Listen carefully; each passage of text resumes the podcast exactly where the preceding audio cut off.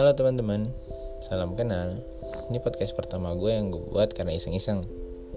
Nanti bakal diisi sama sudut pandang, pengalaman, atau kalau dapat hal-hal unik bisa jadi untold story, cerita-cerita yang kadang orang gak berani ceritain ke orang lain. Jadi itu aja sih. Semoga podcastnya bakal nyenengin. Siapa tahu bisa ngehasilin. Ciao, selamat menikmati.